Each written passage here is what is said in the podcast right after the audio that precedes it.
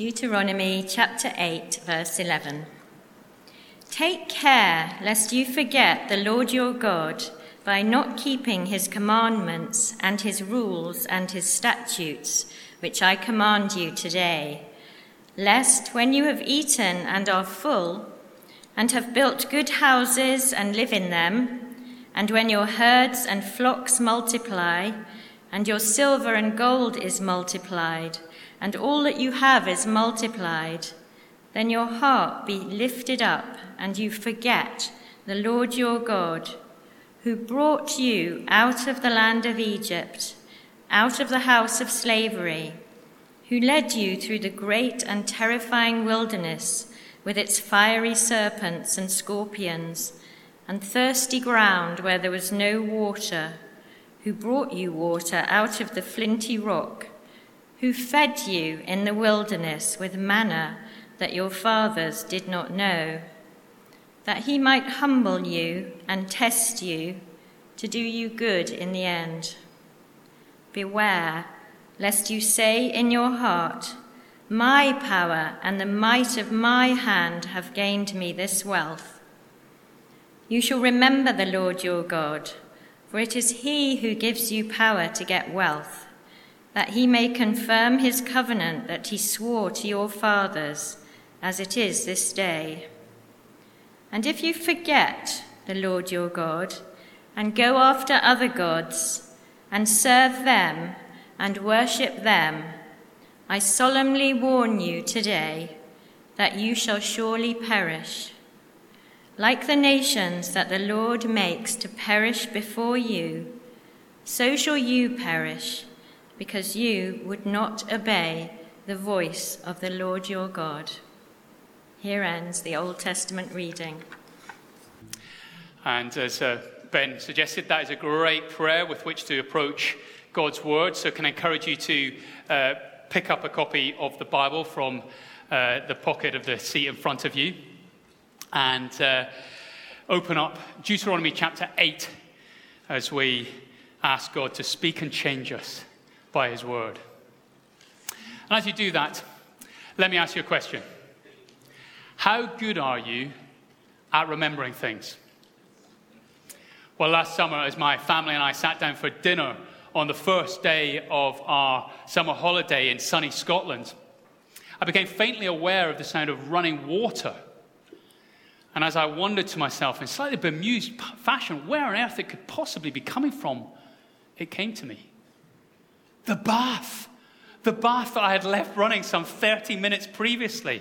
I sprang from the table like a scalded cat and got up the stairs in one single bound, or so it seemed to me. And sure enough, the bath was full to overflowing. And it looked like you could have a right good paddle on the floor, too. So I turned the water off and pulled the plug out, and I started frantically trying to bail the water off the floor back into the bath, into the toilet, and sink anywhere. And just as I thought I had won and was scooping the last bowlful up, I heard the almost almighty whoosh underneath my feet, like an avalanche, as the kitchen ceiling caved in. And as I rushed back downstairs and we surveyed the carnage that I had created, we stood back for a second to just think, oh, what a terrible start this is to a holiday. Until we noticed my eldest daughter taking selfies. of the scene and heard my uh, eight year old boy exclaim with glee, This is epic! Remembering is so important, folks, isn't it? and forgetting can be so, so costly. So let me ask you again how good are you at remembering? I mean, think about it. Have you ever forgotten someone's name? Probably. Or a birthday or an anniversary?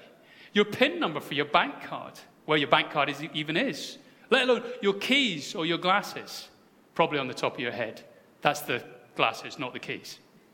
It's ridiculous, isn't it? We can forget some pretty important stuff, which is why at this first anniversary of this new church at St. Joseph's being open, we need to take time to remember everything that God has done for us so far.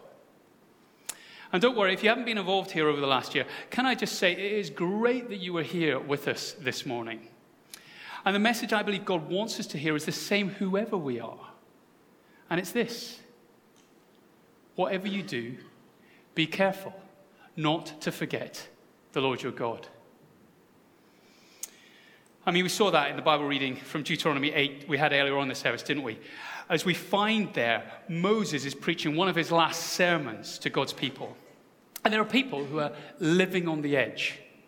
They've just spent 40 years wandering in the wilderness, and now they are on the edge of the wonderful land that God has promised them as their new home all those years ago. And do you see in verse 1? They are getting ready to go in and possess the land that the Lord swore to give to your fathers. And as they prepare to go in, Moses says, Look back and look forward. And as you do that, be careful to give unstinting loyalty to the God who got you this far and gives you everything. And it's good for us to be reminded, even on a day of celebration like this, that we are all living life on the edge.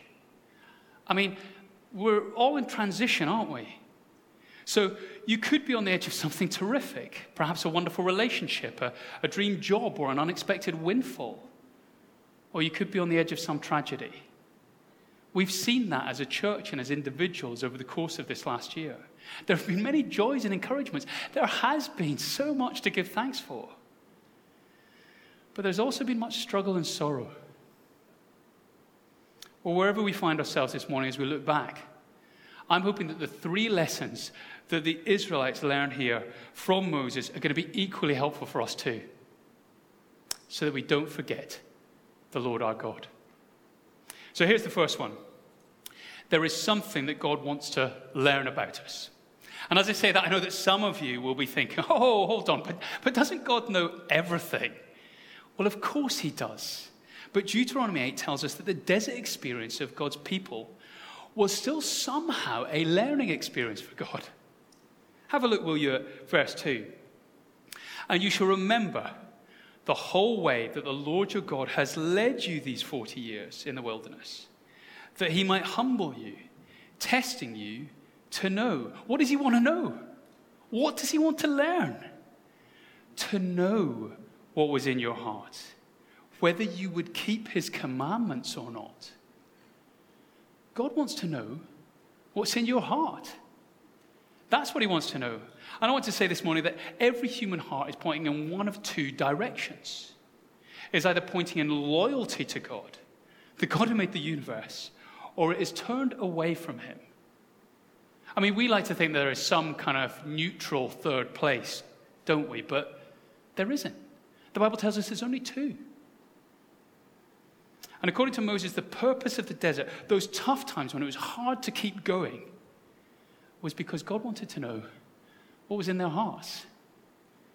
He wanted to know whether they would be loyal to Him in the desert, in the failed exam or job interview, in the broken relationship, in the chronic illness, in the bereavement in the broken dream or the profound disappointment, God wants to know where your heart is. Is it for Him or is it fixed against Him? You see, it's tremendously easy to seem Christian in the good times. Any of us can look like we're following God when life is just a dream. But it's only when we suffer, it's only when things get hard, it's only when there is nothing in it for us to be a believer when it is revealed whether we truly trust God or not. There is a purpose in the tough times. So Moses says, Look, those 40 years in the wilderness, they were not a waste. It's the hard times that reveal the heart. Folks, can you maybe see that in your own lives? For us as a church, as individuals, the hard times are given to us to test our hearts and make sure that we don't just start treating God like some heavenly vending machine. You know how a vending machine works, don't you? Uh, my brother and I absolutely used to love vending machines when we were kids. We would go swimming with my dad once a week. Um, and after swimming, my dad would give us each 20 pence, 20 whole pence uh, to spend in the vending machine of wonder. The excitement that filled our tiny little minds as we stood before that big metal box of delights was palpable as we tried to decide what to do with our precious 20p's. Would it be a packet of quavers? Or some space invaders? Maybe a Curly Wurly? Or perhaps we could get two things a Freddo and a packet of polos. Ah, oh, oh man, it was, it was the best part of our week. But you know how a vending machine works, don't you? You put your money in, you make your selection, and then you get what you want. And, folks, I think that's so often how we treat God, isn't it? We come to Him with our good deeds and we present them as proof of our worthiness. And then we select what we want from Him and what we think we so rightly deserve. Go on, God, give me another gift, and another gift, and another gift. And then when He doesn't deliver, we're furious with Him, banging on the side of the machine, wanting our money back. But what Moses is telling us here is that God sometimes deprives us of blessing for our own good. Joni Eareckson Tada, who is a remarkable Christian lady, some of you I'm sure will know her story. She was left paralyzed from the shoulders down after a swimming accident. And she once said, Sometimes God allows that which he hates to accomplish what he loves. I don't know about you, but when I'm getting what I want and things are easy, I can persuade myself that I am a paragon of virtue. But put me under pressure, give me a little sleep, a tight bank account, a parent with ailing, ailing health, or whatever it is, and the twistedness of my heart suddenly starts to emerge. And my God and I begin to see what I am really like and where I am with Him. And that's actually really helpful for me. The hard time, the desert time is like a mirror. There are mirrors revealing where I am with that fundamental key Bible commandment a couple of chapters earlier in Deuteronomy 6, verse 5. Love the Lord your God with all your heart, with all your soul, with all your mind, and not as a vending machine. So God has something He wants to learn about each one of us. But secondly, God also has something He wants to teach us. Take a look at verses 11 to 13. Take care lest you forget the Lord your God by not keeping his commandments and his rules and his statutes, which I command you today. Lest when you have eaten and are full and have built good houses and live in them, and when your herds and flocks multiply, and your silver and gold is multiplied, and all that you have is multiplied, then your heart be lifted up, and you forget the Lord your God. Is this not a picture of Western culture? Here in the UK, we have eaten our fill. We've built fine houses, our herds, our flocks, our gadgets, our plasma screens, our iPads and our iPods and our iPhones and our clothes racks and our cars and our holidays in the suns have all multiplied. Our silver, our gold, our bank balances, our investments, generally speaking, all that we have, for most of us, has multiplied. And verse 17 could be our theme tune, couldn't it? My power and the might of my hand have gained me this wealth. It's so easy to ourselves, as everyone does. I deserve this. I've worked hard enough, or I've been clever enough to manage things, to produce my success. And I have to say, after a year like we've had here at St. Joseph's, it would be easy for us to do this as a church too. To look around and see this wonderfully renovated building full of people and, and, and producing a, a birthday news leaflet with lots of people saying really nice things about us. And to think, look at us. We did this. And we'll continue to do it. But that's the Bart Simpson view of life, isn't it? I don't know if you watch The Simpsons, but there's one episode in which Bart is asked to give thanks for the food before dinner. And so everybody in the Simpson household bows their heads, and Bart prays this. He prays, Dear God, we've paid for all this stuff ourselves, so thanks for nothing. Do you see? Do you see the great danger Moses is warning us of here? Of thinking that it's our power and our strength that's done it. If the times of hardship reveal whether we have forgotten or given up on God, it's the times of blessing when we decide to do that. As it's in those times we get complacent and we just drift from Him. And we very quickly forget about him and just get on with enjoying his gifts. So, in a sense, blessing needs to come, well, like a cigarette packet with a health warning, a spiritual health warning. Blessing can seriously endanger your spiritual health. Do you see, folks? A good exam result, a promotion, a salary rise, a, a loving relationship, uh, the, the establishment and the growth of a new church should all come with a text saying, blessing can seriously endanger your spiritual health. As it can make us think that we don't need God anymore. Well, whenever we find ourselves thinking like that, we need to burn onto our minds verse 18. You shall remember the Lord your God. It is He who gives you power to get wealth. Any ability, skill, or advantage you have that helps you succeed is a gift from God. In fact, everything we have is a gift from God. It's deluded to think anything otherwise.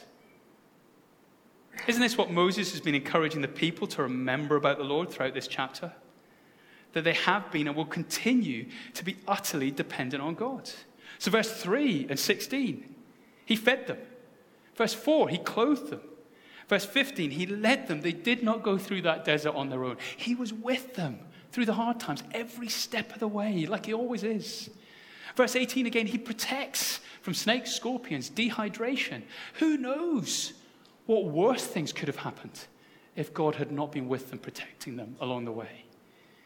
But more than all that, he rescued them in the first place. Do you see verse 14?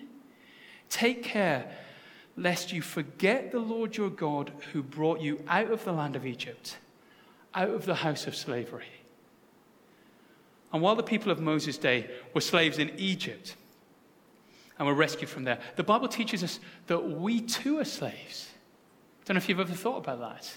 Slaves to our own sin, slaves to death, the ultimate fact, slaves to the devil. And the Bible also tells us, though, that Jesus' death on the cross is our rescue from that slavery. He is our Savior.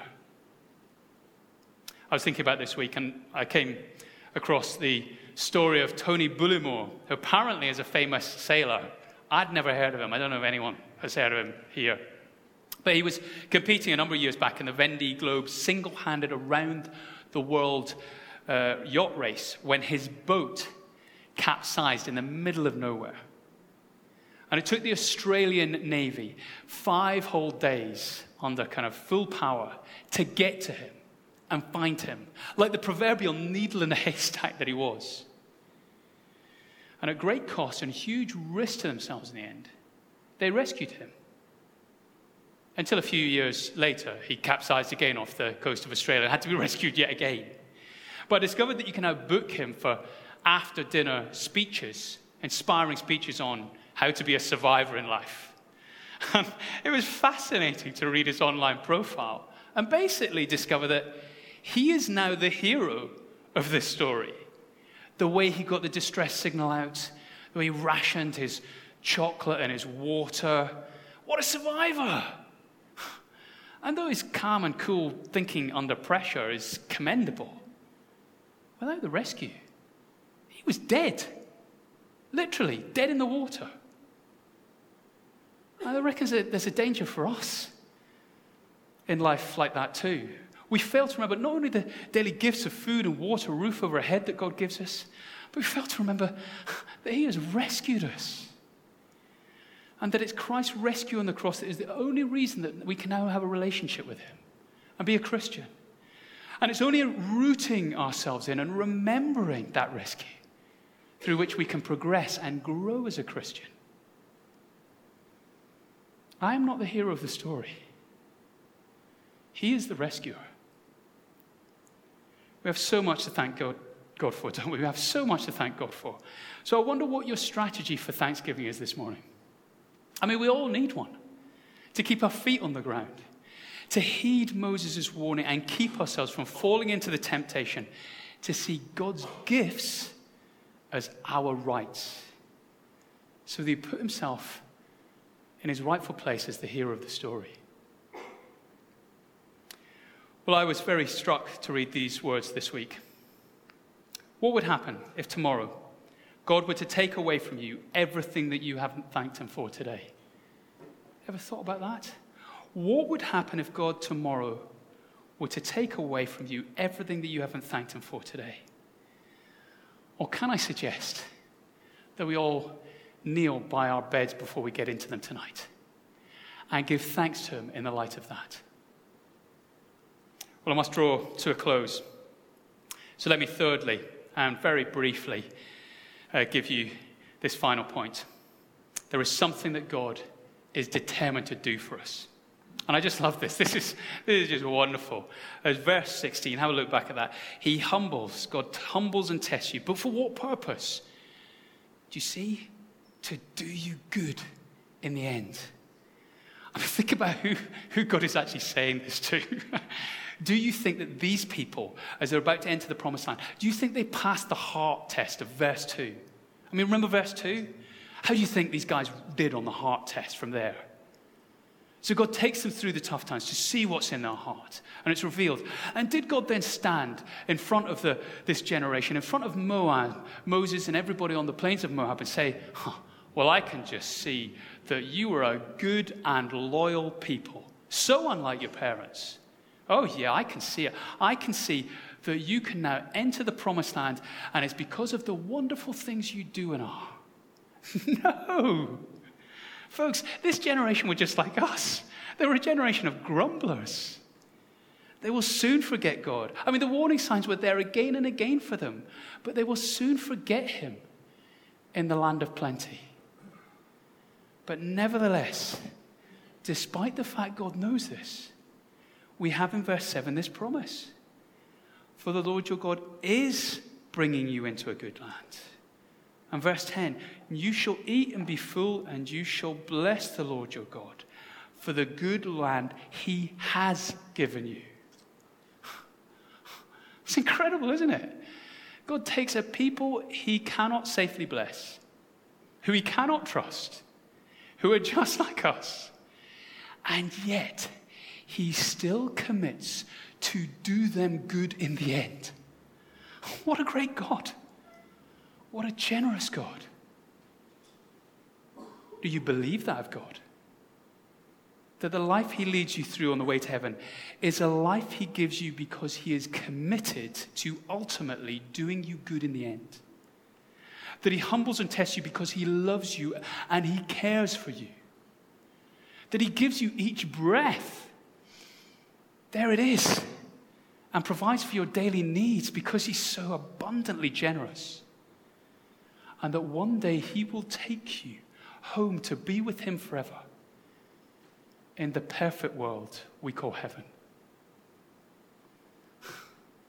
Well, as we look back as a church at the trials and the blessings of last year, and we look forward to what comes next, I don't know about you, but I'm in. I'm in. What I can't believe is that God continues to have mercy and patience and be generous to me. It's just staggering that He is so unrelentingly generous to me. And so I trust Him. And I commend Him to you also and encourage you to do likewise. Why don't we take a moment uh, in quiet to pray in response to that?